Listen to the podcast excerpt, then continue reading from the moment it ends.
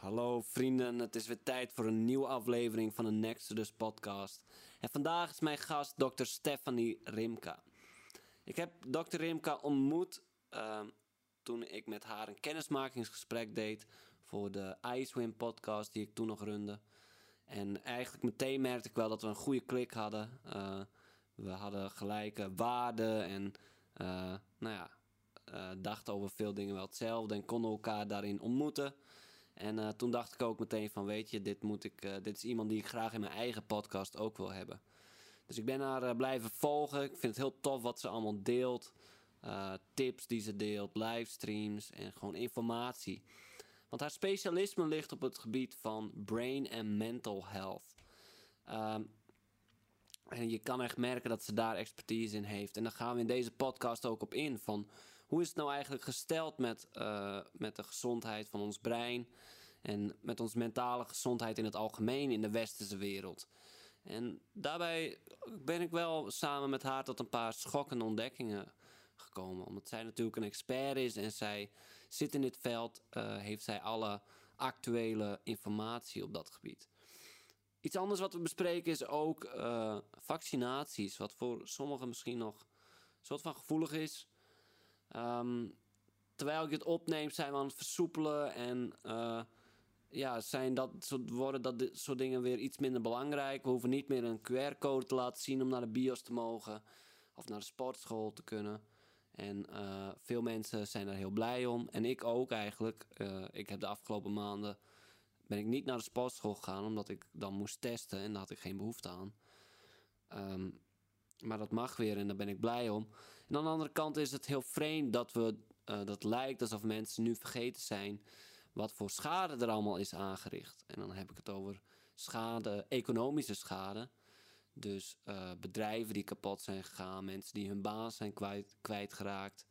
Ga zo maar door. Maar ook uh, mensen die schade hebben opgelopen door het beleid. In de zin van dat hun mentale gezondheid is achter, achteruit gegaan.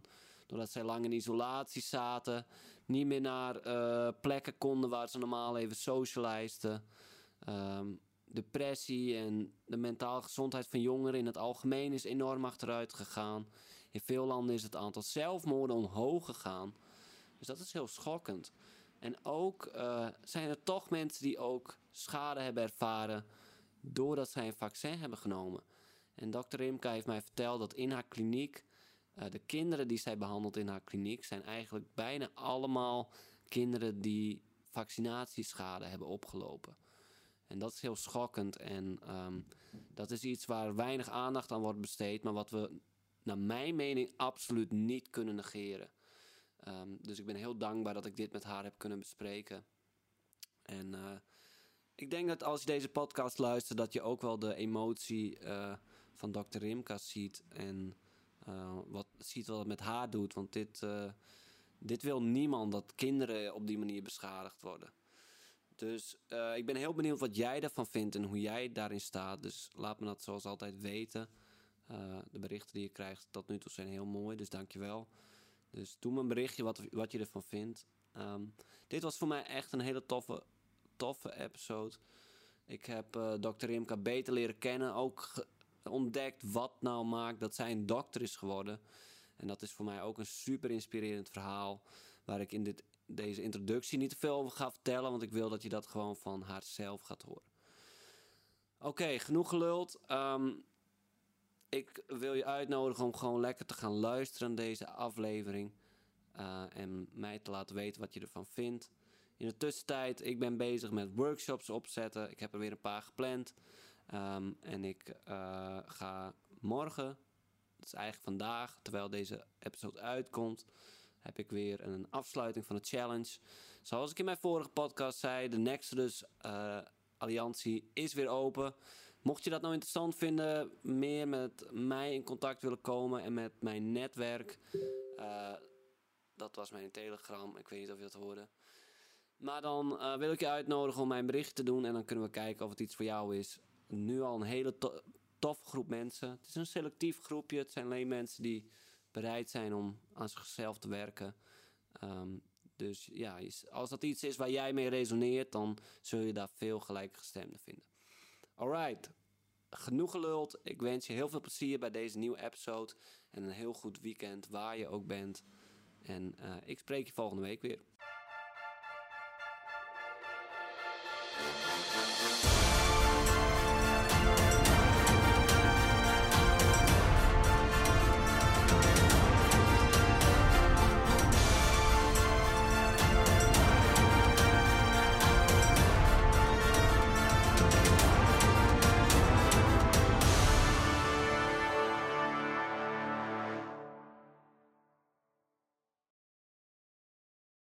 This computer. Nice. Dr. Stephanie Rimka, welcome in my Nexodus podcast. Glad you wanted to hop on. I'm very happy to be here, Jelmar. Finally, glad we hooked it up. Yeah, finally happening. Uh, and then we also matched our uh, beanies for the day because that's right. We we were on the same wavelength. So I appreciate it. Exactly, same vibration, right? Yeah. Uh, yeah, I would be interested to hear more about how you became a doctor and what made you want to become a doctor actually? Um, you know as a kid it, you know some people are just born kind of knowing what they want to do and i always just wanted to take care of things. I wasn't sure i wanted to be a bug scientist a bug doctor believe it or not. I collected jars of bugs. I probably had 60 to 80 bugs and, and snakes and anything i could find around. My mom bless her heart let me do that um, yeah. So I used to maybe think I was going to be bug scientist or veterinarian or people doctor. I wasn't quite sure, but I was the kid that was always finding any wounded animal or bug and trying to make it better.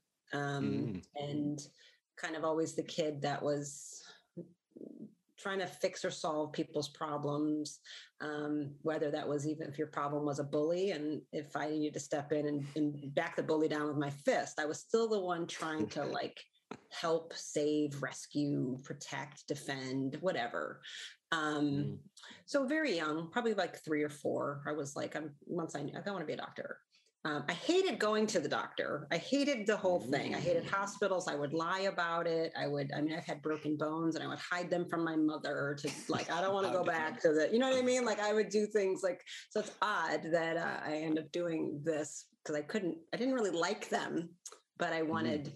I wanted to help. And so in my child's mind, being a doctor was that. And actually, I've had my whole astrological chart done many, many, many times. For anybody who's mm. into that, it's kind of the, like you were destined to be in healthcare. There's no, oh, you would have had, you had no choice. So even when I've tried to leave it, I've tried to leave, do other things. I always am pulled back. Um, yeah, because you don't. That's it's in the stars. This is what you. Oh wow. So so funny. Uh, people keep reminding me of astro- astrology these days, and you're like the fifth person this month that says really? like, yeah, yeah, that's uh, you should kind of look into it. So the oh, is yeah. really kind of saying like nudging me in not so subtle ways. oh, should, I've had my charts done. You know, I've probably had at least fifty or hundred readings over the years. I'll, I'll use it in business. I use it in relationships. I, it's it's very good for timing. You know, mm. uh, for seeing how when the best time to do something or not. Like, should you move forward with that contract? Not move forward. Um, is this business mm. relationship good? Should I should I move office locations? I, I use it for a lot of things, but it really helps you to know thyself it's an, hmm. just like Myers Briggs analysis or Enneagram. Um, it's just mm. another way of typing, you know, um, yeah. Chinese Chinese typing systems, just ways you can know, like, oh, and I can embrace, like, am I an extrovert or an introvert? Am I mm. detail oriented or not? Uh, am I an you know, what's my moon, my rising, my sun? And then you're like, oh, so you can stop judging yourself. And at the end of the day, mm. like, you know what? That's just how I am. I'm going to embrace it and I'm going to stop apologizing. Like, that I'm a Vulcan sometimes. Yeah, I'm like Spock. I'm an Aquarian. That's how it, that's how it is. I'm logical. uh-huh. I can be detached. Uh, uh-huh. and uh, so what? I'm not going to, and a Pisces is going to cry all the time. I'm not going to judge a Pisces for always crying because that's what they do. Uh-huh. you know, like, yeah. but it's hard Makes for sense. me to be around a Pisces that much. I'm like, I maybe don't want to date one because they cry. How about Leos? Love a Leo. Oh man, I have nice. I love Leos love them, love, love, But that's what's in my chart, right? So I, I like I like that Leo energy. Yeah. Cool. Are you a Leo? yeah, I'm a Leo, so I'm uh, yeah. I'm I'm fucking safe. You guys are fun and gregarious and kind of easygoing and you know good. Try good to be, and also like to also like to be in the center of attention. I heard total center of attention. You guys are sometimes drama queens a little bit, but that's okay. but in a good way. In a good way. Yeah. cool. Uh, so at a certain point, you chose to specialize on brain and mental health. That's what your Instagram Yeah. now says. That that's your focus. So as a being a kid, like wanting to be, to help people, what what made you want to help people in this specific way, or what made you So want I didn't towards that? think that that's what I was going to do at all. I really thought I was going to be um, more um, sports orthopedic surgery. So Mhm. I was very smart, but I played also played sports. I was captain of team sports, played college sports and everything, and it made more sense that that's what I would do, kind of an orthopedic route. Um, but I was also just kind of I kept being drawn to all my psychology courses in college. I just kept taking them over and over again. Had nothing to do with majoring in it. Um, and sure enough, my school didn't have minors, but I would have been like a psychology minor in most schools. I took every course they could offer, basically. So if- Hmm. outside of taking statistics, I would have been a psych major. Um, Hmm. So I just didn't understand, but I just liked it. I liked the mind and consciousness and the psyche. And um, by the time I was in my like early 20s, I started doing like self-development courses and things like that. And I realized I was very much drawn to this. Then backtracking, it makes a lot of sense now. So my brother, um, mostly the biggest influence was probably the way I grew up. I grew up around a lot of mental illness. I was in my family, which led to drug addiction and alcoholism and prison with a lot of the men in my family. So I was probably most inspired without realizing it by my brother. So my older brother, um, so I'm 49, so he is seven years older than me. So we've got a chunk older than me, right? So way back then, nobody knew what dyslexia was. And so he was dyslexic, but nobody diagnosed him. Nobody knew what this was. Um, he was just seen as a dumb kid, and kids teased him. They called him cuckoo, and he failed two grades because turns out he didn't. He wasn't dumb. He couldn't read. Mm. And my mother finally, I think by the seventh or eighth grade, he'd already failed two grades now. He feels horrible about himself. He's teased and picked on as a dumb kid all the time. He's in the same grade as his little brother. Um, my other brother kind of would go with the pack and tease him as well. So he's a couple years older than all the kids. He's having to start to shave in seventh grade. You know, like it's just totally different. His self confidence was horrific. Um, and by seventh or eighth grade, my mom took him to a psychologist, like a two-hour drive. And the guy IQ tested him and did all this stuff. She goes, "He's not. He's not slow. They're putting him in slow classes. Like he's not slow. He doesn't need special ed. He can't read because he's dyslexic. And Oh. so, what's dyslexia? Nobody even knew. And I went to very good private Catholic school in the wealthiest area in Detroit on full scholarship. Um, and there was like no resources for my brother. That would never really happen today the same way. But by the time he was 15, he was so shy, awkward, socially didn't know what to do. He smoked a joint for the first time, and that made him finally feel relaxed enough. Right. So he developed all this social anxiety, self esteem Mhm. issues. Within smoking weed for the first time, he was able to ask a girl to dance. And so that made him Hmm. feel like Superman for the first time. So he never wanted to stop, and very quickly it went to crack. Very, very Mm. quickly, within a year. I mean, it was it was bad. So I watched him not graduate high school, go in and out of jail, then eventually in and out of prison uh, because of what he'd be willing. He had to do anything to meet the crack addiction. And my father was in prison my whole life. So I kind of was in this position of like, oh my God, what's going on? And I eventually just came to the conclusion like, I thought when I did this, I wanted to save the drug addicts and the inmates. I wanted to fix them so they would never, you know, they could get out and have a wonderful life and and be able to be a father, right? Not abandon their family because they fucked up. Mm. I learned really quickly that was really hard to do. So I eventually turned my focus on what if I can get them when they're kids? I mm-hmm. need to catch the kids. I need to catch the parents. I need to catch the sensory integration. I need to catch the autism. I need to catch the ADHD. I need to catch the dyslexia. I need to catch the anxiety disorder. I need to catch developmental PTSD. I got to get them before they go to the drugs. I got to get them before they self medicate because then it's really hard. I still see those patients, but that's mm. kind of the main motivation. Um, another big trigger was my nephew was diagnosed with autism when I was in graduate school while I was yeah. becoming a doctor. And that definitely shifted my gears to how to help my sister, help my nephew. And as I was learning about autism from all these physicians and other clinicians with him, my whole trajectory changed. And now I was obsessed with the brain and the gut and mental health. And I saw how it was all connected. I don't care if it's autism, bipolar, schizophrenia, drug addicts, alcoholism. It's all the same yet different. And that's what I'm that's what I'm here to do. So that's what happened. Wow. That's such a powerful story. I didn't know that about about you, but uh, I can Most really imagine. yeah, that's maybe not something you put on your Instagram all the time. Yeah I mean, you know, it's fine if you want to know, you want to know, but. Yeah, yeah, but I'm glad I, I, heard about it and I can relate to parts of your story where I uh, have a family member who also suffered from mental illness. In in his case, it was uh, schizophrenia, mm. and that made me want to actually go also go into psychology uh, at the time, where I was like, yeah, I want to just know more about this. Yeah. So um, I can relate to that and uh, thank you for sharing that. And I can imagine it, it, it kind of reminds me of uh, you probably heard about the hero's journey and the structure that's used. And often that that first step into the into the yeah kind of a new world and your ambition is and your calling is often pain where you feel so much pain and you just want to help yeah. people. Yeah. Um, so I thought I was one of my big things. I was I I changed. I thought I was going to become an attorney and I could fight and get my dad out.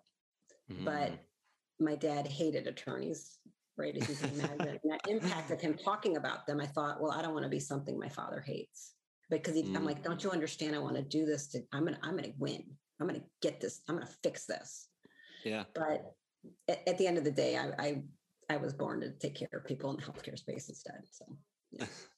yeah, it's like it's special how children will kind of make those kind of this uh, conclusions and where your oh, desire yeah. to help people has brought you here like your your desire to get your uh, people to help people like your brother and your father actually yeah. brought you where you're at now.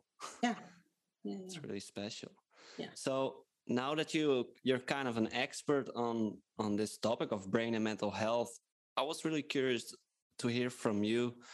How do you feel things are things are like in Western society as far as the average person's brain and mental health? Oh, it's not good. it's, it's frighteningly bad.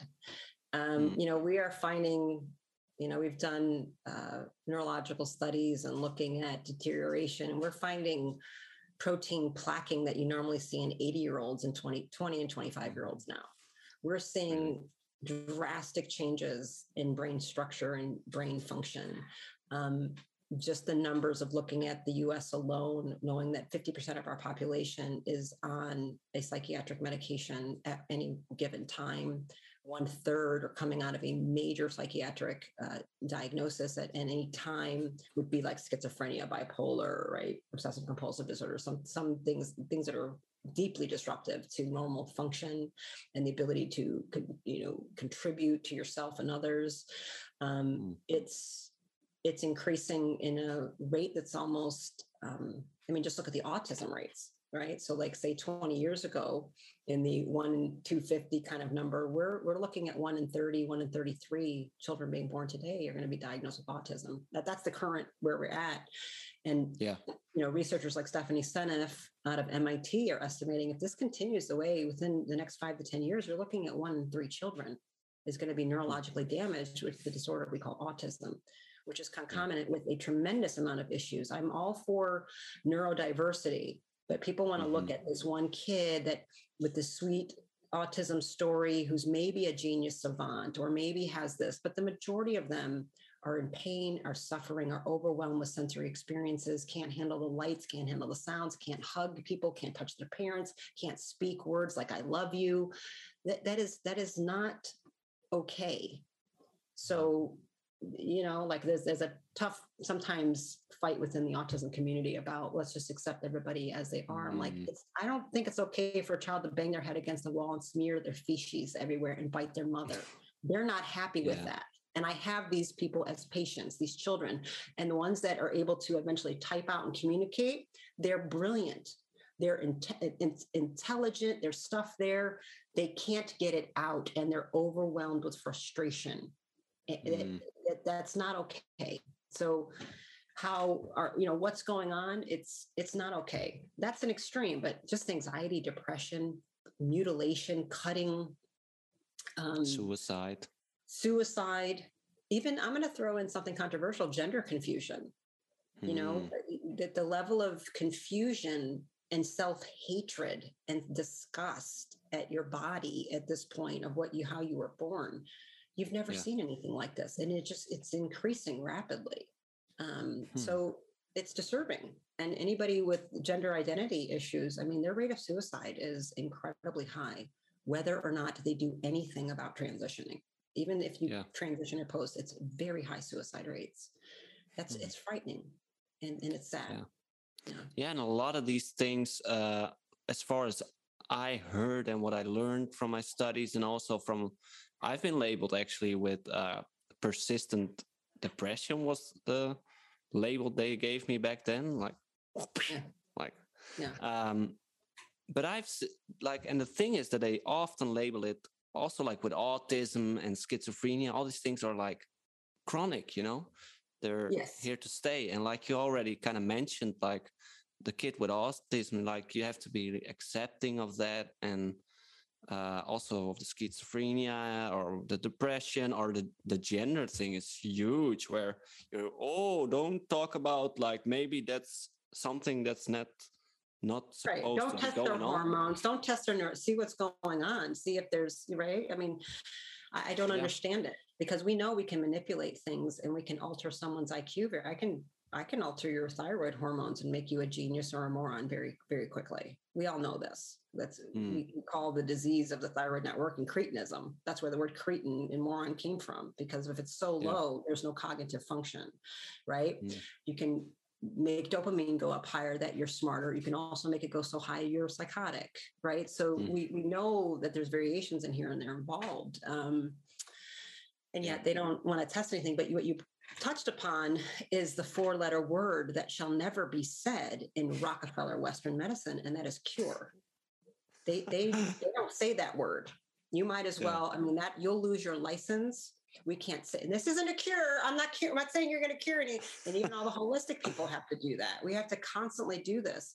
And to have the boldness to say your body can cure anything uh, nothing cures anything. You cure it the, the, the Mm. human system is curing you know there's no pill potion lotion that is doing anything there's no magical treatment we're putting an input to the system and then the system will do take that information we're putting energy in and we're giving it more energy it will it will decide what needs to get done but there's Mm. not a single condition disease pathology whatever name label we're going to call something via a diagnosis and i'm including these crazy infections that the human body is not capable of wiping out otherwise we'd all be dead Mm. so everything that you say is 100% fatal no it's not there's always people who can survive and adapt it's like Yeah. wow what, why are why doesn't that happen to them you know and Yeah. some of those things so we've overcome everything everything's curable Mm. but yet the mind game of eliminating that word alone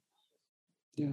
destroys the other four letter word which is most important and it's called hope so Mm. they just you know cure and hope they they play with those there's no such thing as a cure so what does that do to somebody's hope right Mm.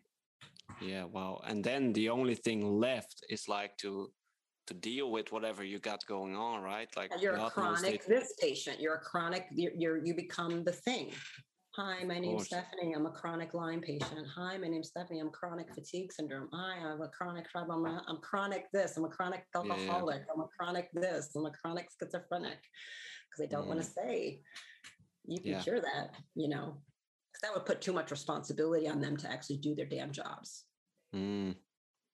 Yeah, and that's a lot of uh it's like a mixture because sometimes I, I think like, yeah, okay, here's doctors, for example, in the Netherlands, uh also a family member of mine went to the to the to their general practitioners guess i guess what you call it our family practitioner. And like in within six minutes of talking with her he was like yeah okay i know what's going on. You got a, uh, some neurotransmitters that are, aren't working correctly and you should go on uh, ssris you should go get on antidepressant. Like six minutes. But and i know also a lot of people who like from yeah call it naivety or whatever. They're just really trusting and they're like yeah well if the doctor says it. And they would be also surprised if the doctor would say like okay well here's the thing. You should you should eat different. You should take ice baths and should meditate maybe look at your job if you look that i uh, still like that. And a lot of people yeah. are also not yet open maybe to those kind of solutions. What what do yeah. you think? Well so there's a few things there. So one so let's talk about the patient. Um, they've you know people have been conditioned that a pill cures something. Here's a symptom. They've been conditioned one symptoms are bad. They don't they think symptom means sickness as where the symptoms are actually the healing up. That, that's what's actually healing you. A fever is that means your body's working. So you know, and people have a hard time with that concept. So I say, okay, let, us just go like this. If you have a, a four year old kid and an 84 year old, grandparent and they eat something at a picnic and there's bacteria growing in that you know potato salad mayonnaise or whatever right so it's been mm-hmm. out in the heat too long there's a bunch of bad bacteria they both eat it the four year old within two hours is puking his guts out right because mm-hmm. his system is healthier to expel. He was like, oh, he's sick. Grandpa is just fine, but he goes home and goes to bed and doesn't wake up the next day because he got poisoned to death because his yeah. body is so old and run down and can't actually do the thing that is the healthy thing, which is to spike a fever and vomit. Because he hmm. couldn't do that, he he had toxemia and he died, sepsis, yeah, right? Yeah, yeah. So people forget fevers, sniffles, sneezes, sneezing, vomiting, diarrhea these are healing routes. This is the body's brilliant brilliance. You get a splinter, it makes it gets swollen, a bunch of pus goes. It's like things are purging the thing out. That's you don't stop the pus. You don't stop. Let mm. it do mm. its job, right? You know, don't yeah. stop the fever. But we've been conditioned to suppress symptoms, which is making us chronically sicker longer. It's mm. prolonging. So the body never actually really heals itself. Okay. So yeah you have that whole thing. So patients have been conditioned from marketing and physician, the whole Rockefeller way. Here's a symptom, take a pill. Here's a symptom, take a pill. Symptom pill, symptom pill, symptom pill. Very profitable, right? So it's a very profitable scam that the Rockefellers have come up with to keep big pharma funded. Symptom pill, symptom pill. Um, so there's that problem. So we have to have this whole re-education and what makes that e- like easy to do too is that they've taught the patients the people regular that you're a victim right There mm. is no cure there is no hope you have a chronic condition and you're going to need me for the rest of your life with this thing. You're just going to have to manage it the best you can with stuff. So now you're a victim. You don't think you have any power to change anything. You don't understand about mindset, visualization, placebo versus nocebo. You don't understand harmonics of the earth, cold plunging, sauna, meditate. You know what? Who knows about right? I mean, you have mm-hmm. gastroenterologists that tell who are yeah, stomach digestive experts. This is their entire field. And they tell patients repeatedly it doesn't matter what you eat. They literally say it makes no difference what you eat for your irritable yeah. bowel, ulcerative colitis, Crohn's mm. disease. Mm. I mean, I don't know what planet these people live on, but that's their education. that is medical school.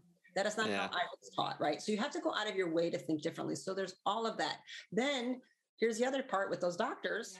If you only have a hammer, everything's a nail. They mm. literally have like a hammer and a saw. I know how to write a script and cut something out. What the hell else do they know how to do? They don't know yeah. how to do anything else. So everything is that problem. Well, everything's got to be a six minute solution because they're also screwed by their insurance companies that are mm. their license. Those physicians are forced. They're almost enslaved at this point to do six, seven minute things. They have quotas to fill. You have an obscene student loan debt. Most, if you're in America, it's obscene. You're going to borrow half a million maybe to, to become a physician. Yeah. You like you know what I mean? So they're they're they're they're like, I can't. I'm I'm screwed. And they're trying yeah. to get married and have kids and buy cars like everybody else. And you don't go through eight years of hell to live like a pauper. They want a Mm. Mercedes. They want nice things. They want a boat, right? So as you should, you work too hard for it. Mhm. So then they're trapped. They're like, I can't, I don't know what to do. I only know how I have a hammer, which is a prescription pad. They didn't teach them anything about anything else. They just memorize. You know, you're you're a memorization stick is what you are. You're like a memory Mm. stick. That's physicians now are just that. You want somebody who can think, find an older one.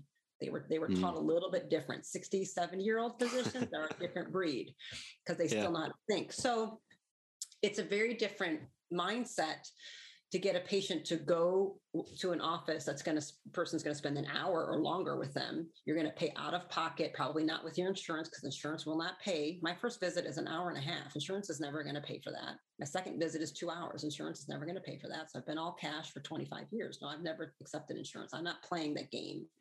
Mm. I will not have a company tell me what to do with you. So screw you, company. Pay cash or we don't do it. And yet people come to me, Jelmar, knowing I'm going to ask them to make changes and they don't want to do it. Mm. Idea. I get fought. I'm waking up and seeing the sun. I'm like, I'm asking you to go outside in the sun for five minutes. And they whine and complain. Can it, don't you just think I need more B vitamins? Oh my God. No, you don't need more. B. You've been taking this for two years and you still feel like crap. Yeah. I need you to go outside in the sun and take a walk. Is that really that hard? So why don't they say it? It's unrewarding for the doctor to sit there and argue and fight for people to do basic life normal things. I'm just telling you, it's exhausting. And people pay Mm. me, they know I'm going to make, I said, you know, I'm going to make you change things, right? Oh, yeah, I'm willing to do anything, Dr. Rimka. Okay, Mm. next visit. So did you did you go out and see the sun this this week? Well, you know, it's just so hard. And I mean, it's just so overwhelming. Is there something else I can do? Ah, Can't I just take a pill? Yep. That's why here's your here's your Prozac. Yeah. Your Yeah. Well, that's a That's that's, why a it happens. combination. Yeah, it's a it's a it's a powerful con- it's tough. It's Yeah. tough. I get it. I'm a patient as well. I have to take care of myself, right? Yeah, It's and a of lot of course work. the It's a lot of work. I get it. But I don't ask people to do anything I'm not willing to do. So Mm, how bad do you want it? So you know what I mean? So unfortunately, pain and sickness and discomfort, that's the primary motivator. So when people Mm. feel really bad, they'll do anything for a while mm, until you get them out of the pain. Then they, you know, stop. Then it comes back and they stop. That's why, that's where part of the chronic yo yo comes from because they're not willing Yeah. to go. I have to warn them. I go, look, you're going to feel better in two months, but it's going to take me six months to really fix this. Are you really going to Yeah. not? Don't quit on me. Don't quit because it's going to take longer to really get to the core so this never comes back yeah. but they might not like that they the discomfort of the fever let's say it's at 103 it's at 104 uh-huh so what i just went through this with my my my niece texting me should we work you don't treat it. What do you mean treat it with what? She's burning it off. Let her she's vomiting and di- yeah that's she ate some poison. Her body's got to get rid of it. Why would you stop it? Mm, stopping the ex- explosion of the poison is the problem. So yeah, yeah. I don't medicate a fever ever, you know. So I'm like, you're fine, you're fine. It's just it's you know, if, if you're having some anxiety, I'm like, give some CBD, take some kava kava, you know, Mm, do some breathing, you know, get under red lights maybe. But no, that way the problem doesn't come back. Does that make Mm. sense? So it's a tough balance. I mean, I so in defense of every clinician out here trying to do this, um, yeah. it's hard. Yeah. And something I wanted to add to that, uh, what you said earlier, like you've been in med, med school like eight years, you said. Yeah, we go And- well, we go four years, then you go another four years medical school, and then from there you might have a two year. It depends on where you go. You if you're going to be a surgeon, it's another four years. Mm, yeah. Yeah, Okay, so imagine like needing to admit to yourself, like after eight years, that what you've done is just, well, maybe not useless, but a lot of things you learned are actually useless. And yeah, as you might know from psychology, like this bias starts happening of, Yeah. I think they call it lost cost bias, where you, you don't You- want to admit what you did was wrong. You made a wrong Of course not. choice. Yeah, you have to That's double hard down. for and- anyone. and- yeah, and like, uh, no, no, no. Yeah, it's very Yeah. hard. It's very hard. for Yeah. everyone, like for, uh, if I spend like, anybody. Yeah, 10 years uh, do, learning something and then someone's like uh, yeah well actually it's pure fucking garbage what you've yep. been doing then it's like nah yeah no it's not i'm going through that a lot with a lot of things that i've learned and you're kind of like oh my god that's actually not true at all. I, am like uh so we all go through that. We're like wait a minute that's not at all how it works. That's a lie. That whole study was mm. was fabricated. That whole book is not right what else? You're like oh my god i can't believe you know what i mean? You have to be like um okay so let's you know but what do you do? I guess you can be that kind of person that does this and everything's still a nail and you have a hammer and that's all you do and whatever. Or you yeah. definitely have um, people like me. So you have people like me who saw some of it 25, 30 years ago. We made like a choice, where's where we're going to go. Then you have people who have been in practice five, 10 years and go, none of this is working and then they kind of mm-hmm. look right and so then you know lots of those physicians have kind of gotten famous so i'm like well glad you joined our team and then they get abused get called quacks they get you know because they're trying to do lifestyle mm-hmm. diet mm-hmm. even yeah. what i do is a lot of electromagnetic medicine so that's even weirder to people so when i ask them to buy devices and things they're like they, they it's it's a, it's a real shift for their brain. And they go, well, they want to argue with me about buying a $250, let's say, electrical device that's going to alter their neurotransmitters through transcranial stimulation instead. So I'm going to feed electricity right across, right into your brain. Mm-hmm. Now, you would mm. think you buy a device one time, it's going to last you a decade probably, right? Mm-hmm. And not only can you use it, your whole family can use it. You would think that would be a better return on investment than me wanting to give you five to six supplements every single month forever. But they'll mm-hmm. fight me tooth and nail. take more SAMe? Shouldn't I? What about my methylation? What about this? And what about that? And I'm like, oh, wow. I'm like, if you just would see the sun, go for a walk, put the little electricity thing on for 20 minutes a day, do some cold plunging and some sauna, most of these problems will be solved. Hmm. But they have a hard time believing it, believe it or not, hmm. because they've been conned that miracles happen through biochemistry manipulation of chemistry. And that's the lie. That's the Rockefeller lie. Mm. Yeah. So, uh, from everything you say, it's getting quite clear that you, you, at a certain point, like, woke up to the fact, like, what the Rockefeller, as you call it, uh, studies are teaching yeah. me is not like correct. This isn't working. And where did that happen where you were like, fucking hell, what's going on? And I need to go. I was like 1920. I was 19, 20 years old. I was in my undergrad. And oh. uh, yeah, I had become vegan, vegetarian. I don't know if I was vegan at that time. I might have been vegan. I got to think about the, you know, but everybody goes to college and kind of the girls all get talked into becoming a vegetarian. Okay. It's very common, right? Yeah. So a couple years into that, I ended up um, just body collapsing. I broke my back. I broke L5 and broke a couple ribs in a soccer game, had a concussion, ended up in the ER. Uh, a few months later, I'm a lot of brain fog. I'm not doing great. I'm gaining weight. I went to the physician, the campus, you know, physician over and over again, thinking I had mono. I'm like, I'm sleeping 18 hours a day. I'm telling her I'm sleeping 18 hours a day. I'm getting fat. I'm exhausted. I can't. And I finally was like, I can't do math and chemistry. I go, I, I, I just I remember having that moment of you know doing my math equations in organic chemistry trying to do my stuff and then you know use your calculator for big equations but things like five times five i didn't need to use a calculator. And suddenly it was five times five i couldn't i couldn't pull it out and i was a 4.0 student. I mean i graduated with like a 4.23 or something like that in high school. I mean i was you know um, phi beta kappa kind of very smart. So that was disruptive. It was terrifying and mm. I kept going and I kept going. And it's like, no, you don't have mono. They tested me and did nothing.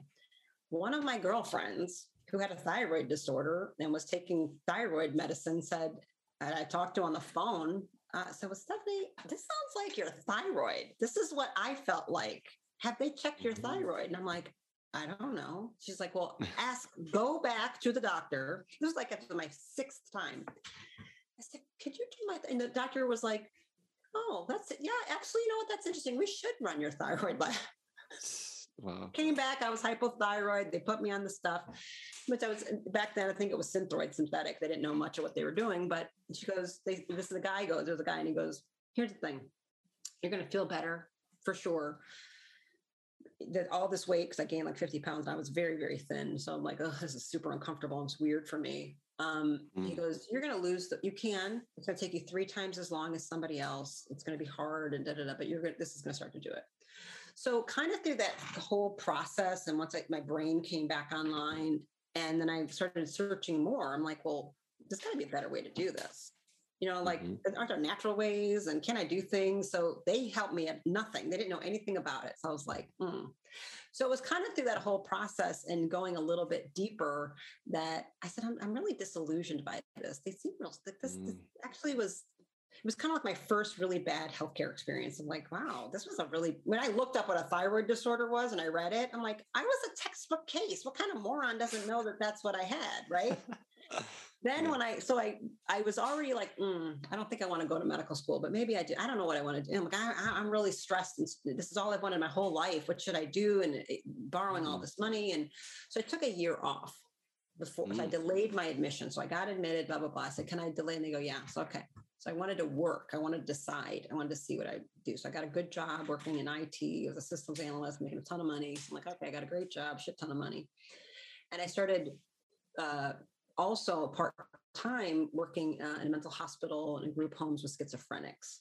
So, mm-hmm. and I did that. And then I went and observed and did rounds with a bunch of physicians, my friends' dads, and who were surgeons and stuff, and really were trying to like adopt, kind of be a surrogate father and, and encourage me because I didn't have any, you know, mm-hmm. my mother didn't go to college or anything. So, so I got to see both worlds. And through that like mental health situation with the schizophrenics, that's what broke, you know, the straw that broke their camel's back. So reading mm. these charts and watching, they were just given drugs, zombied out and thrown away. Mm. Absolutely. Mm. And I, I was stunned. I had no idea. That was my first experience with schizophrenia. And mm. watching, reading the charts of then now we have tardive dyskinesia from now we have this from the now we have this. I was like, what is going on here? Like now they're on eight medications and like, and they're still not like, you guys literally have no solution to this. You just throw them in a psych hospital. And this place is like hell. This is not mm-hmm. okay. What is happening? And then all the women in here are just getting raped. Like this is mm. horrifying. Like I had case yeah. after case of women being drugged up and raped by by an aide or something like that. I just, it was mind blowing to me. So it was kind of in an aha moment when I found the hope of wait, there's hope to help them in a natural way. So I went a different mm. route.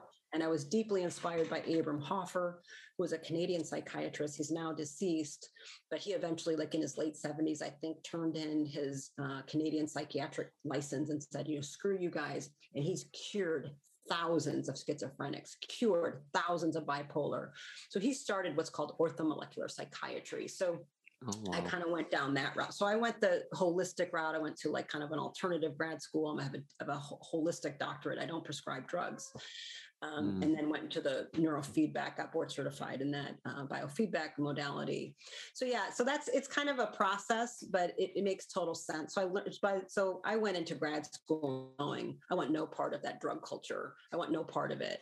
Um, I'm not trying to suppress the symptoms. I, I know my body is divinely designed to do this if I just remove the interference and give it what it needs and we'll use yeah. the drugs and surgery in crisis like that's what it should be crisis trauma mm. care you know that's its place and i don't uh, that's if i'm going to do it i should be a trauma surgeon or yeah. i'm going to go on the holistic side and i was just more interested in how do i save my brother and my dad kind of a thing so yeah yeah wow once again uh, i recognize a lot of that like i said like my i've seen my brother in these psych wards and it's fucked up uh, how they get turned into zombies. And also my own experience with getting really sick due to uh, antibiotics like a lot of them and i was allergic or whatever to them i didn't react well.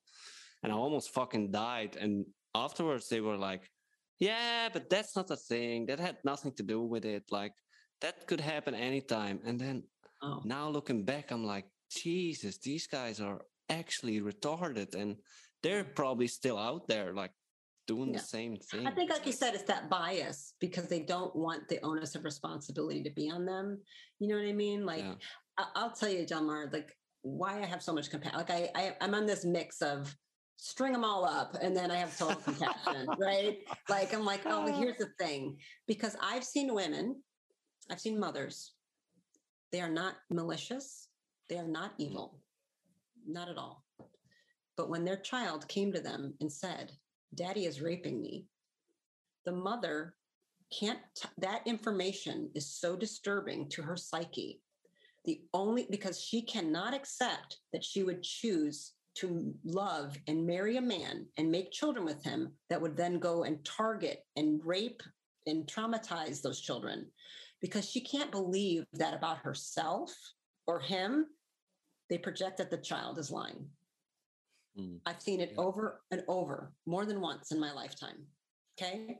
And so when you understand, and, and our first, your first inclination is to hate her, right? But I'm like, no, that's how powerful the psyche is trying to protect itself. She's not a bad person. She's not. She is going to break if she believes that to be true, or she's going to kill him or something, something bad. You know, like, you know what I mean? Of course, the person that suffers the most is that little child. Yeah. So I'm not excusing it, but I understand if the psyche is that powerful, powerful, like in denial of something mm-hmm. like that. Do you know how easy yeah. it is to go in denial about the treatments you're giving people? Like, mm-hmm. like you know, people just go in denial because I can't believe I could be damaging and hurting people with this prescription pad or with these injections, or like I'm at cause or I'm at fault or my ignorance. You know what I mean? Like you, you that's like, oh, people have a hard time admitting I made a big mistake. I, I believe exactly. something and it hurt people, and I'm sorry. And I, I yeah. think they don't believe people will be okay with that. So you know what I mean? So that cognitive dissonance that happens is very real. And I always yeah. remember that. Tell people temper your rage because it's not always it's not like they're bad or they're evil you have to remember people, the psyche the brain's job is to stay alive it needs to yeah. protect itself and sometimes the information feels like it's going to kill you if it feels like it's going to kill the ego the ego won't take it it's going to defend itself at all costs yeah. so it just won't believe and, the information it, it, just can't it can't see it it's not a fact no just, no no yeah. yeah. And, and the thing is that by and not to say that I never get into those moods like you're like fucking string them up, especially now these days. Yes. Where, where we're like, we see doctors saying shit, and also with children. And I got my my sisters all have children. I'm super worried about them, like taking a vaccine and shit. But uh, fuck, now I lost my train. Okay. Oh yeah, okay, I, I got it back. Uh, the the dangerous thing, in my opinion, can be when you project that onto like these doctors like oh fuck they're just a bunch of evil bastards right. and that's not something i would do but that's a, a fault because then it, you might be actually doing exactly the same in some right. way but rejecting it within yourself because you're like right. nah i'm not that kind of person i that's the doctors they're the bad guys and that's yeah, that's what it is about know thyself heal thyself right mm-hmm. i don't heal any of my patients I'm a guide. I'm a coach. I might I have information that they don't have. I know how to see things that they don't know. I know how to teach them how to change them things that they heal themselves. Nobody's healing yeah. anyone. You are only I can only heal myself. Um, the only doctor I am is to me, right?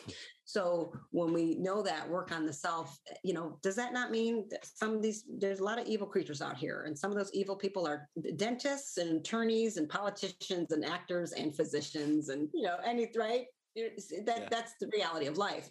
But yeah, people, they're projecting and blaming. First of all, blame starts here. What are you doing? What have you done? How much onus of responsibility are you abdicating all your health responsibility to that six minute visit? If you are you're you're you're mm. complicit in this problem. So mm. it's it's you know what i mean? We like to mm, let me blame somebody. I'm like well you probably got to blame yourself because no one's forcing you to eat that shit you put in your mouth all the time. You know? Yeah. Like, now, children have a different, that's a different story, right? The two, three, four year olds, they don't have a choice. They are victims to the people or the adults around them. So mm. that's where I try to come in and got to teach them. And I have a lot of tired, you know, mentally unwell parents that I'm like, you got to get it together though, because you're ruining this child. You mm. can't give them coffee and brownies for breakfast. What this is, yeah. and you know, and let them just give them a screen and let them watch screens from six months on? Are you have you got you, you you're stunned they're anxious? You're stunned they're adhd you made them that way. You created a brain that has no choice but to respond to the poisonous environment that you gave it.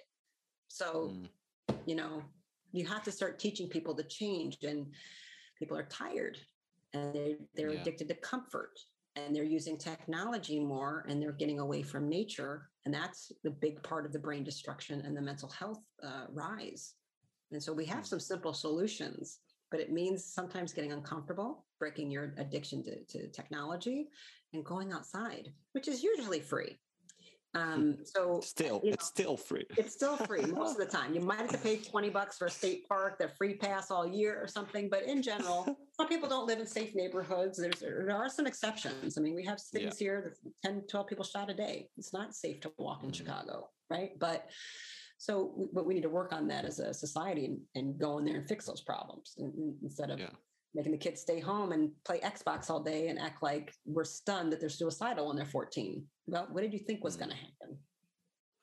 Right? Yeah, and the, and and uh, the thing is that we I don't think we've seen the end of like this whole movement, as you say, that it's not not that good with uh, the brain and mental health. I mean, we haven't seen the generation that grows up right now with shit like TikTok and stuff. I mean, it's amazing. My niece is like teaching me all these dances but whenever i'm there and i might be getting old also but it's like fuck man it's just constantly on the thing and the attention span is like terrible i can't hold yeah.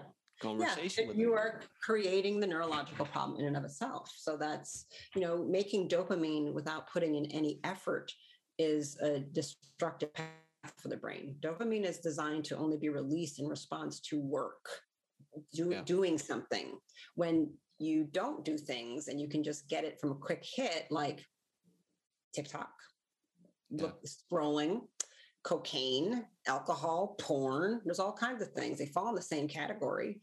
Then you change the the amount of receptors in the brain you change how much is released there are real big changes that happen over time and then that's where the low um, amount of them. And so now there's it's much harder to feel any type of reward. It's much harder to feel that hit that the and when dopamine goes to then now it's lower and lower and lower. So we have to go for the addiction the, the pleasure the, the hit that we're getting with no effort. Plus dopamine goes too low. Now cognition is poor. There's poor executive mm-hmm. function. There's no impulse control. And so this it just spirals deeply out of control yeah. right? They, they can't even put there's no more brakes they can't even mm-hmm. put brakes on so that's why, you know, Japan, that one of the, the highest rising rehab in Japan is digital rehab. People send their oh, children to, yeah, from their phone, tab, they're addicted and they go to rehab for it. Wow. Well, I can sense. imagine.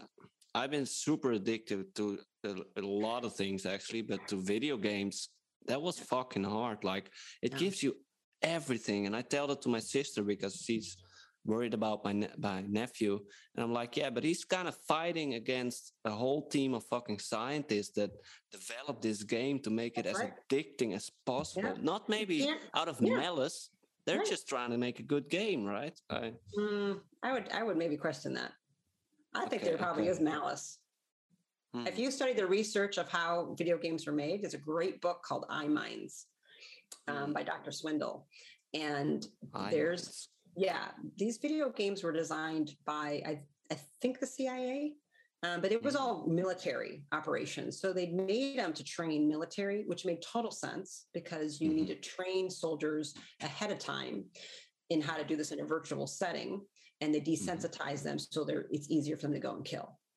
Mm-hmm. That that's what it was designed for, and then they mm-hmm. released that upon the population.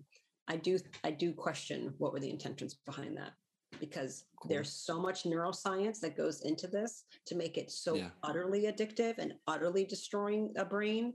Um, I would yeah. hook people up to EEGs in the office all the time and it's show parents, here's the brainwave I want you to see. And I would explain each brainwave, what was normal, what was abnormal. Okay, put on Minecraft. Let the kid play right in front of them. And they'd watch yeah. and I go, see what just happened? And they're like, oh my God. I said, that's what you're doing. You are making this kid have ADHD they play two, three hours a day. Mm-hmm. So you come in here and you think it's Ritalin is what the answer is? No. Mm-hmm. No, it, yeah. it's called it's called Minecraft uh, excess uh, uh, syndrome. You've made a high theta under aroused brain. the brain is shutting down because it's in a fight or flight freak out state. That's what you're yeah. doing to it. And so, yeah.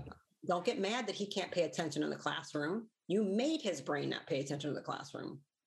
You Yeah, did it. that- So we have to un- now we got to reverse all that neurology. So what you practice grows. Whatever Mm. you practice grows, and that's how the networks in the brain are. What you do repeatedly is how it grows. So Yeah.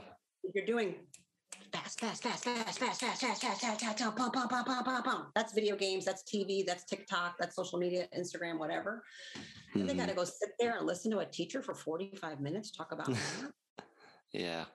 You you actually think anybody can do that? That's Mhm. ridiculous. Versus kids when I was a kid, you know, we didn't have any of this stuff. I was born in the 70s. We barely Yeah. watched TV. You know, what'd you do for fun? Like, you know, we watched, we tried to catch ants. We tried to Mhm. catch grasshoppers. You know how hard it is to catch a bunch of grasshoppers and put them in a jar? You know, like you climb trees we we we made like go karts and things out of like wood and nails. Like, oh, you want to build a go kart? That might take two three weeks. Yeah, yeah. working I together to build it before you can actually ride it. Yeah. Right? Then there was your burst of dopamine after weeks of work.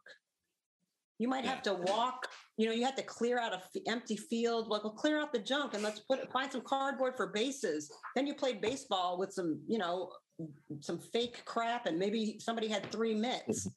Now everything's all buy the pre-made bases from plastic and get all this. We didn't do all that. We had to like figure Yeah. things out and work for them and think. You know, it's like we Mm. got a bunch of tin cans. Why don't we? Oh, we could make like I don't know. We can make like shaving cream bombs out of those or something. Like, that's the kind of stupid stuff we did. We blew up. By the time there was technology, we'd blow up eggs in the microwave or Ah! aluminum foil doing the microwave. You know, we do stupid stuff. And you're like, oh my God, my mom's going to kill me. But we did Yeah. stuff like that. We weren't making videos of, our, of ourselves eating laundry detergent. You know, nobody, there was no videos. There were no, you couldn't watch a movie on demand. You couldn't watch a show on demand. Um, No. People were not into technology. We had no, we didn't have um, answering machines. I mean, if you if you were home, you answered the phone. If you weren't, whatever. People called, let you call back, or you don't talk Yeah. to them. You just didn't care. Hmm. Very different than where's my phone? Oh my god, I, I don't know where my phone is. Oh, I can't leave. I don't know what to do. I need my phone. I don't know what. Oh, people freak out. They can't find their phone. Yeah. And and the thing is that uh now of course like in in my circles and probably in yours, people like, like for example talk about the metaverse and all these crazy Yeah. fucking plans that Mark has, and they're like, yeah, they're gonna plug us in into this virtual reality, and I'm like, what are you? Aren't you doing that like already? I mean, most Yeah. people, and I I'm sensitive to this shit. Uh, don't Yeah. no judgment for me, but like your phone is in within hand reach most of the time already.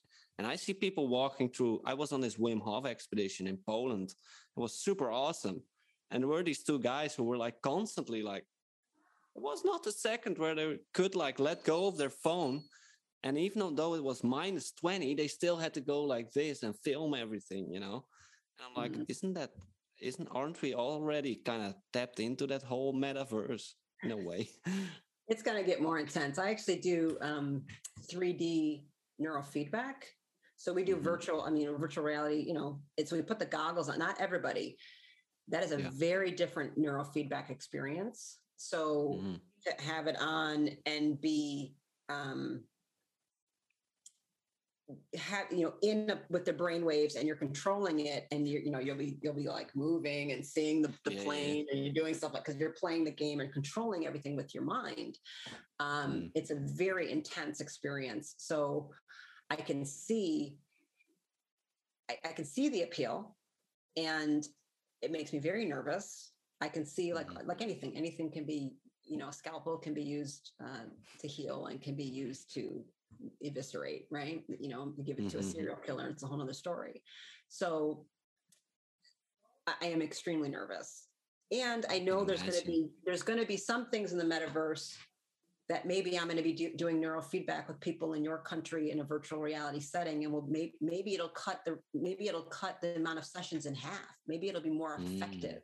So I'm Yeah. open to that, but I'm also no idiot that there's going to be rooms where people are raping six month olds in a virtual setting. Like, but it's electronic, so they're not really hurting. You know what I mean? Like, there's going to be Mhm. disgusting things happening, and people Yeah. are going to be some people are going to be lost, and like you like a video game addict these people are going to be they're going to become the new crack addicts and i don't know what they're going to do to keep getting their fix.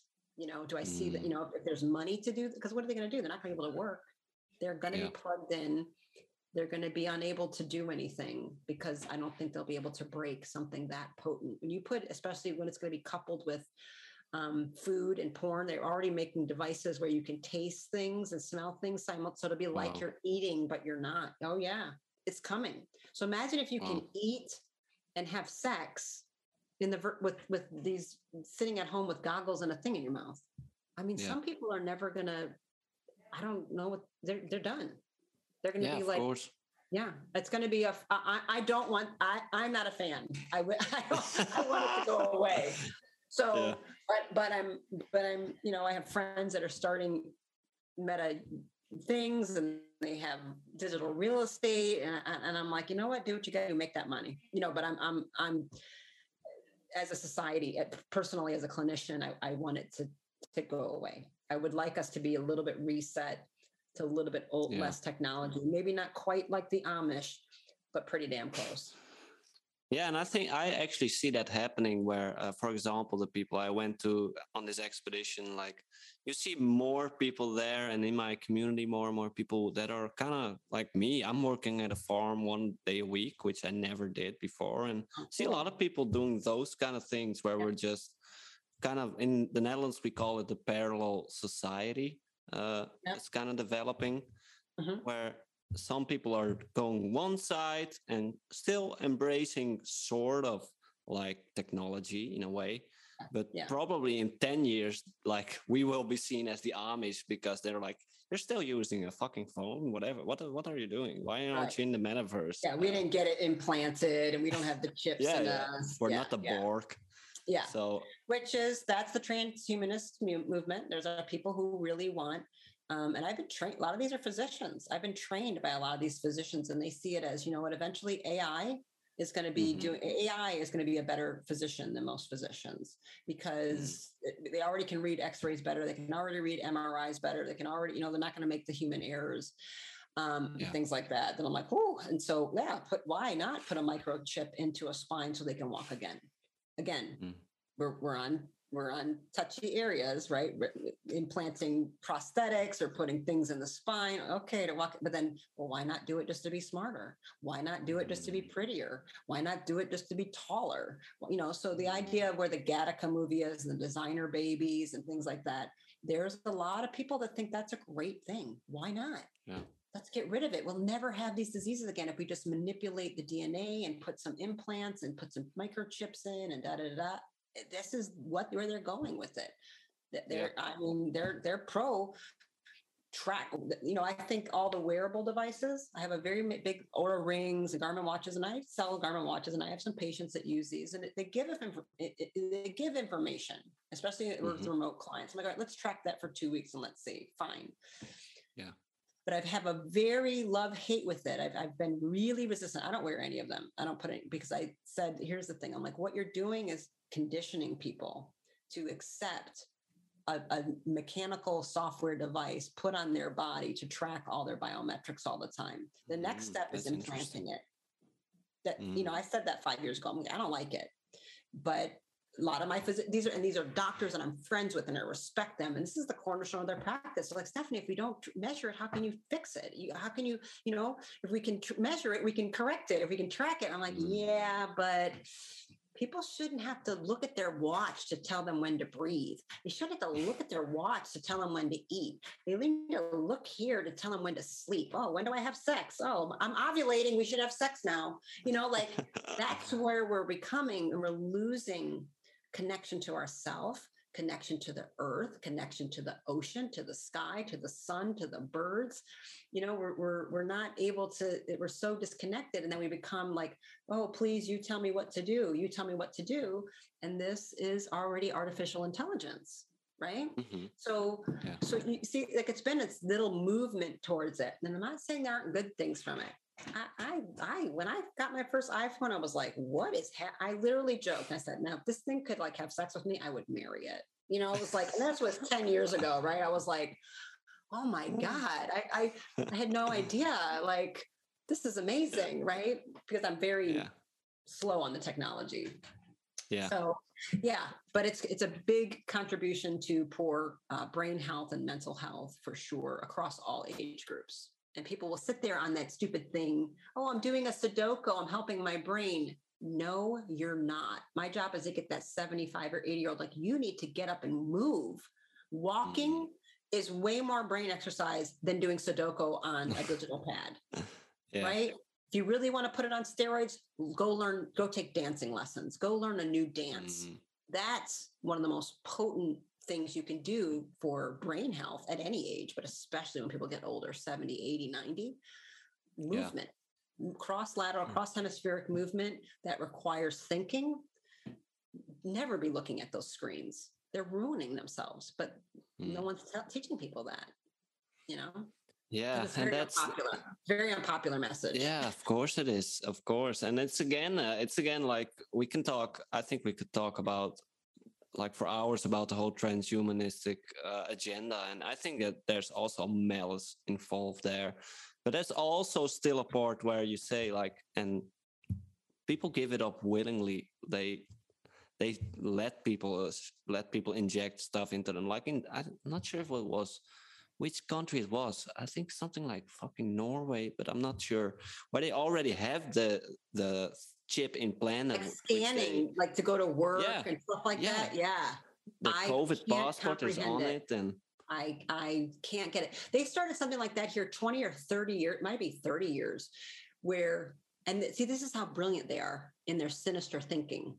It was presented as okay, we the police can put a chip in your child. So in case anybody kidnaps your kid, we can track them. Like you know your pets. And Yeah. people lined up in droves because they went on fear and every mother's nightmare. I mean, that's I'm a mother. I mean, the, someone Mm. stealing your child. There's nothing more horrifying to you. That's the thing that's going to keep you up at night. If someone kidnapping your, you know, your kid. I mean, I think that might be worse than dying to you. You know what I mean? Like, because then Mhm. you're just they're this is bad, right? Like, oh my, God, what are they going to do to them? So people lined up, and they didn't think about. Uh, do you not know what that means? That they can track them anytime, anywhere, and God only knows what's in that thing and what can they do? Can they activate something? I mean, the rest of us were like, oh hell no. But a lot of people just, ah, yes. And so they did it out of, I love my child so much and I'm terrified of that. And this was the responsible thing to do is let them put a microchip in their head so they can be tracked now. Yep. man, that that card is so powerful to play. Like Yeah. they played it now also, right? With with Oh, the yeah. shit, like Yeah. This protect has been your going on a long time. And then you can get, you can, but that's how quickly you can get somebody to let them implant a microchip in their child.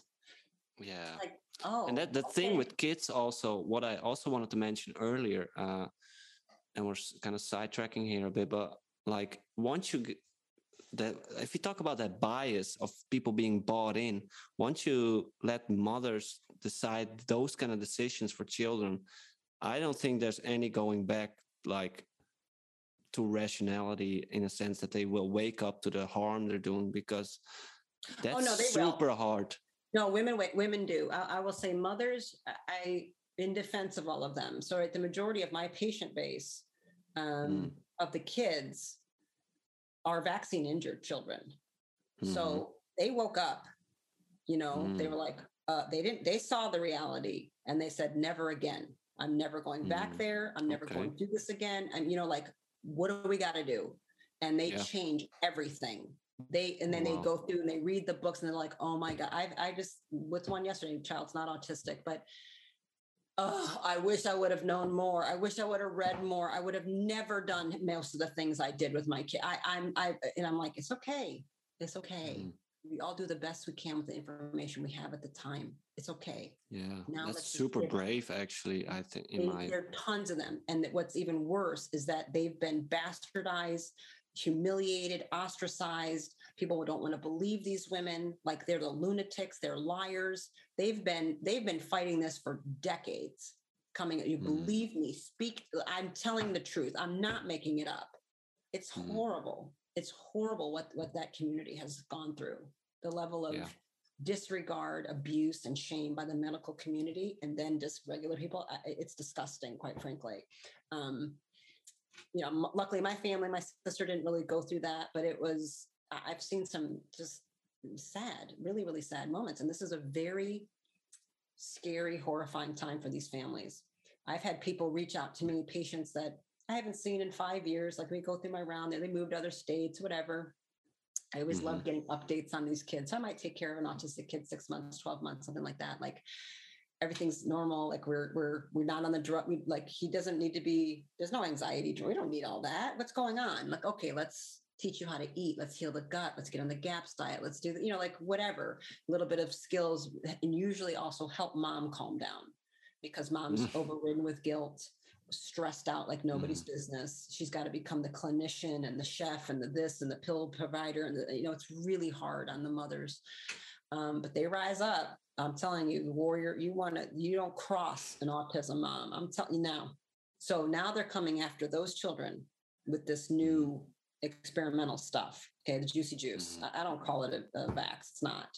Um, so the, the manipulation of the mRNA, they're coming after them and they're now these kids are like you know and i i don't i'm blown away that any physician I, this is when i do get mad i'm like wait a minute you you have an autistic child and you would mm-hmm. dare consider putting an experimental phase three clinical trial mRNA injection into that kid? We already have a gut disorder, a neurological inflammatory disorder, a couple. Like, are you insane? Yeah. They can't tolerate a flu shot or anything. They can't have any of that have you lost your mind? They're going to yeah. be they're going to be more damaged. They already, you know what I mean. We know we have a, a methylation disorder. They don't detoxify. They can't make glutathione. We already, you can't do that. Mm. But they're up against. We're getting kicked out of our school. I got autism autistic kids here now. Autism special needs school requiring it. Families are having to pull their kids out. Lost, don't know where to go what are we going to do? Mm. Because the school is providing therapeutics, and these are private, they're paying a lot of money, tens of 1000s mm-hmm. a year. They're getting the therapeutic services there, and the kids had their community, and the kids fit in, and they have friends, and it's, you know what I mean? Everything makes sense mm-hmm. for them. And I'm like, that I do want to take that principal and I do want to take that that staff and I do want to ring them and string them because there's no excuse to me because that's yeah. that's child sacrifice. That means you don't yeah. know how to read literature, you don't know how to understand anything. You should you are incompetent and you should not be in charge of education, especially special needs neurologically damaged children. I, yeah. I, I, I, have I can't get it. I, I have no there. I don't care about your cognitive bias. You better wake up or retire. Get mm. somebody mm. in who can do their job because I, I it's it's bad. I'm I'm mad at one. I'm really mad at the schools. That's who I'm yeah. mad at. Yeah, I, I can agree. I think and, uh, principals and superintendents should be arrested and tried, and I'm done because it's mm-hmm. it's disgusting what they've done to children. It, it's it, there's I have I can't understand it. I, I, completely agree, and uh, something else that fucking disturbs me is that children in Netherlands, at least, are allowed to uh, make the choice from themselves from 12 years old, I believe without uh, without uh, agreement of the parents. Yeah. Is that the same in America? No, it's different state. Everything here is very different state to state, but they are pushing for that kind of thing. So there's lots of different. There's like there's a lot of that that can go on, and it's I just can't get it. I'm like, what? They can't mm-hmm. vote by alcohol. This and that. We don't trust them to drive. We don't trust them to make political decisions. We don't trust like you are they can't consciously consent to to sex mm. so if a 12 year old has sex with a 17 year old that 17 year old's going to jail because yeah. a 12 year old can't consent so how can a 12 year old consent to being in a phase three clinical trial much yeah. less any drug they can't sorry, you don't have the prefrontal cortex. There's no connection from here to there in that age group. It's not done until you're 25 or 26 years old. As far as I'm concerned, you shouldn't be drinking until you're 25. You shouldn't be voting until you're 25. You shouldn't be doing much of anything because you're pretty stupid until you're 25. I still consider all my 22, 23 year olds. I go, no disrespect. I know you're an adult and I will treat you like one. I, I, am I am compliant to my HIPAA laws. You are my patient, not your parent. I won't say anything ever. I won't break break the law. However, neurologically, you're still a pediatric patient to me because the brain isn't done developing until about 25 or 26. So that's a good thing. Like we got years yeah. on us. We're still growing and developing the pathways from the lower part of the brain to the prefrontal cortex. But you cannot mm. make decisions as well as a 30 year old. You don't have as much impulse control as a 30 year old. It is harder mm. for you to say no to drugs. It is harder for you to say no to porn. It is harder for you, period, than a 30 year old mm. because the brains are developed differently. You're at, you know, you're just not ready. It's like your liver can't process alcohol either. This is just mm. biological fact. So I'm not sure why mm-hmm. we're acting like 12 year olds can think like adults because they can't. That's disgusting. Yeah. That's disgusting.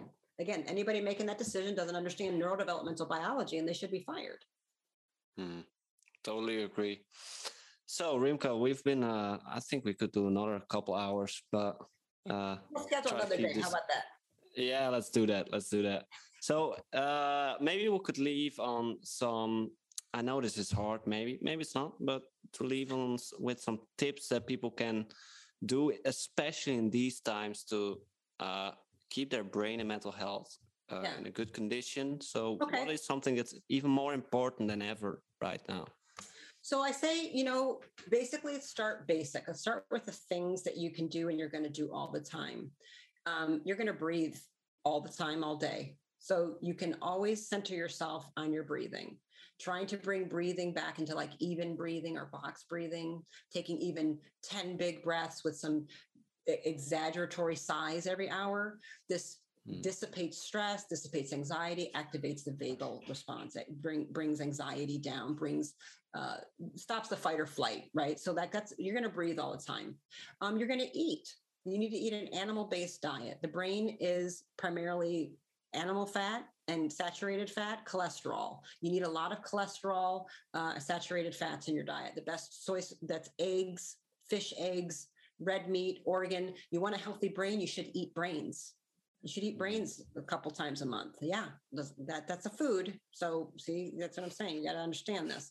Um, salmon roe, superfood. When I see these stupid lists like walnuts and berries are brain food, no, they're not. Give me a break. If you didn't mention eggs, steak, liver, salmon, wild salmon only, never farmed, salmon roe, which are fish eggs, caviar, oysters, sardines, anchovies these are the brain superfoods. So give it a lot of cholesterol, a lot of saturated fats. Um, oh, butter, raw butter. If you can get A2 casein, raw, grass fed butter, eat as much and let your kids eat it by the handful.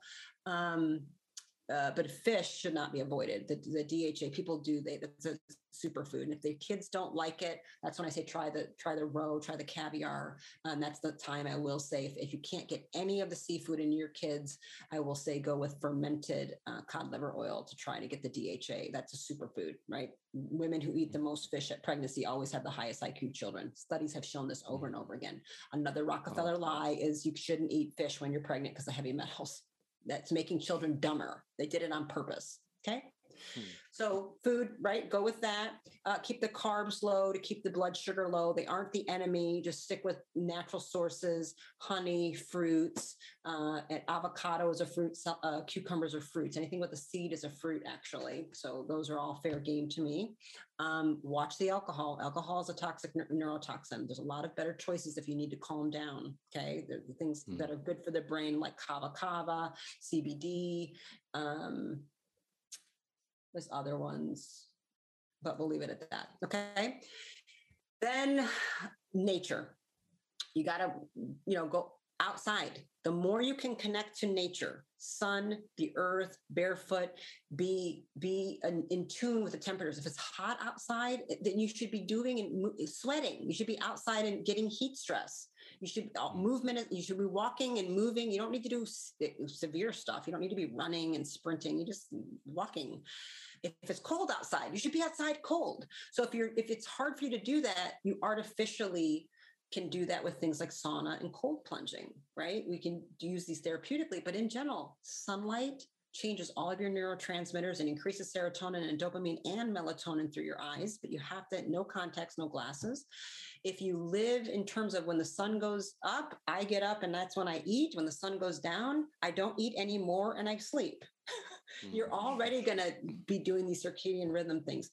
By doing more of that, you will be leaving technology alone more. You need to decrease your addiction to technology and stay off screens as much as possible. Use it when necessary. If you have to work jobs like we do, where we're seven, eight hours in front of a screen, every hour go outside and take a break. You, everybody can do a minute break to do some breathing outside barefoot in the grass or, or 10 minute walk or something even just standing up at your chair with some heavy sighing you'll dissipate and discharge the static electricity of stress and tension that's on your body i think those would be my big easy ones. Water, oh, you got to drink things. Only drink when you're thirsty.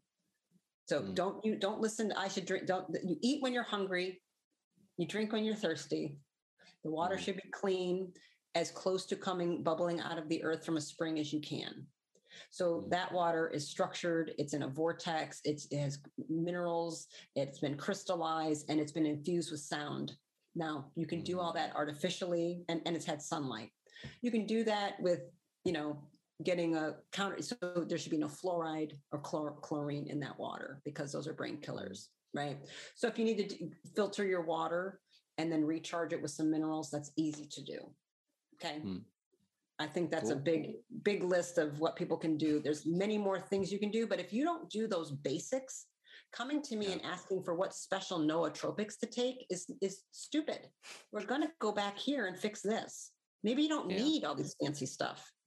But if mm. I need to bring in, you know, BPC, Selank, Semax, methylene blue, I will. That is not where you should be starting. You mm. need to be getting the foundation of the house in order before we go to the second or third story to, to do something up there. Yeah. Maybe you don't need to do well, anything up there.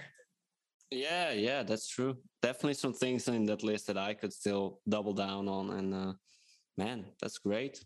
Thank you for that. So for people who want to follow up on you, want to check out what you're doing, which I highly recommend because you're quite active on uh, Instagram, I know. So how did, can they find you? Um, my Instagram handle is uh, Dr. underscore Rimka, so Dr underscore R I M K A. I am the only Dr. Stephanie Rimka in the world. So if you put that name in a search engine, I own that domain. I own every domain with my name in it. Um, so it'll mm, always great. direct you to my website, which is drrimka.com. Uh, and from there, you can see how to make an appointment with me, how to become a patient.